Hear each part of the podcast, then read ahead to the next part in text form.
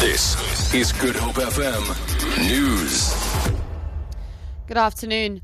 The price of diesel will increase by 42 cents a litre on Wednesday. The Energy Department says petrol will go up by 11 cents a litre, while illuminating paraffin will rise by 57 cents a litre. The Automobile Association earlier said the hike in fuel would have been much higher if it weren't for a mini slump in the oil price after Britain's referendum results on leaving the European Union. There have been petrol price increases for nine consecutive months. The Democratic Alliance in the Western Cape says it's welcoming over 200 ANC members to the party at Kayamandi in Stellenbosch today. Party spokesperson Anieka Skeepers says that their campaign is gaining good momentum ahead of the local government elections.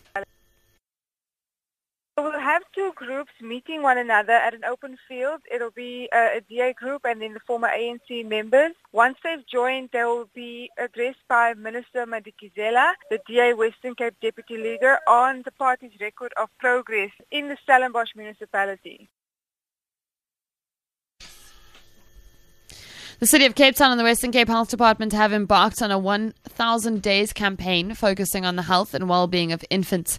Mayoral Committee Member for Health, Siyabulela Mamkeli, says the campaign aims to create awareness around issues such as violence, abuse, gangsterism, and drug addiction. He says health staff will be trained through the workshops to support mothers who face such challenges. Mamkeli says they hope the initiative will reduce child mortality rates.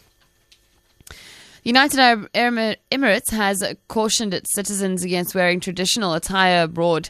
The warning comes after an Emirati businessman was wrestled to the ground and arrested in the United States on suspicion of having terrorist links. Sebastian Usher reports. Ahmed Al Manhali says he was treated brutally by armed police after a hotel employee reported suspicions that he might have links with terrorists. These seem to have been based on the fact that he had two disposable phones on him and was wearing traditional Arab dress. He was later released, but the incident underlines the fear and distrust that recent IS attacks have engendered around the world. The UAE has issued previous warnings to its citizens travelling abroad not to wear expensive clothes or accessories. For Good FM News, I'm Vicky McCullum.